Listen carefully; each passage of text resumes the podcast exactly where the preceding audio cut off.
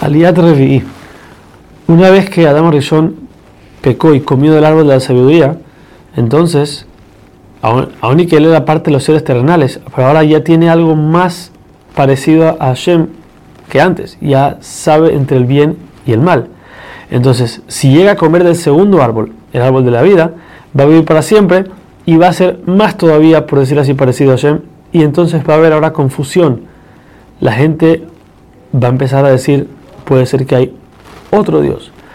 Por ende, Akadosh saca a Adam Rishon y a su esposa del Ganeden y en la entrada de él pone ángeles y una espada filosa que cubren la entrada para que nunca más puedan entrar.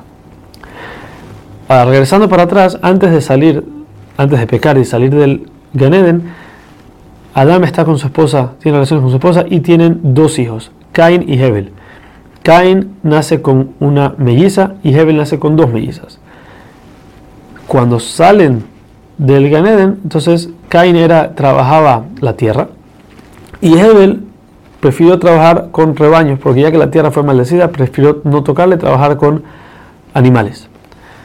Llegó el momento en que Cain quería traer una ofrenda a Hashem, pero no trajo lo mejor, sino que trajo cualquier cosa, lo primero que se, le, que se encontró.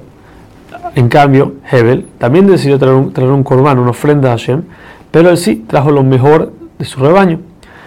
Al fin y al cabo, Hashem recibe el corbán de Hebel, no el de Cain, y Cain, como está muy dolido por esto, va con Hebel y empieza a hablarle de forma de pelea, como para entrar con él en pelea y tener una justificación por qué matarlo, y así es como lo mata.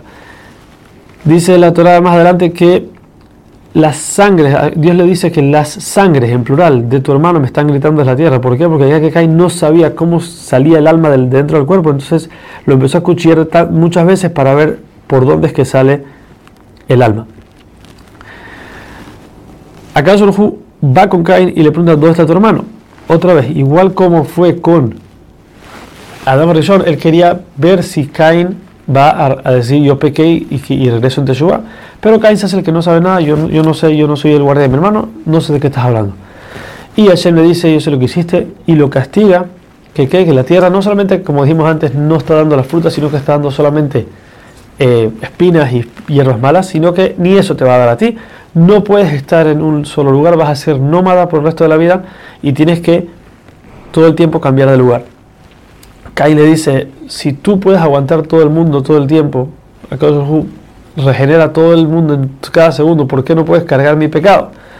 ¿Qué tan grande es mi pecado para que no lo puedas cargar?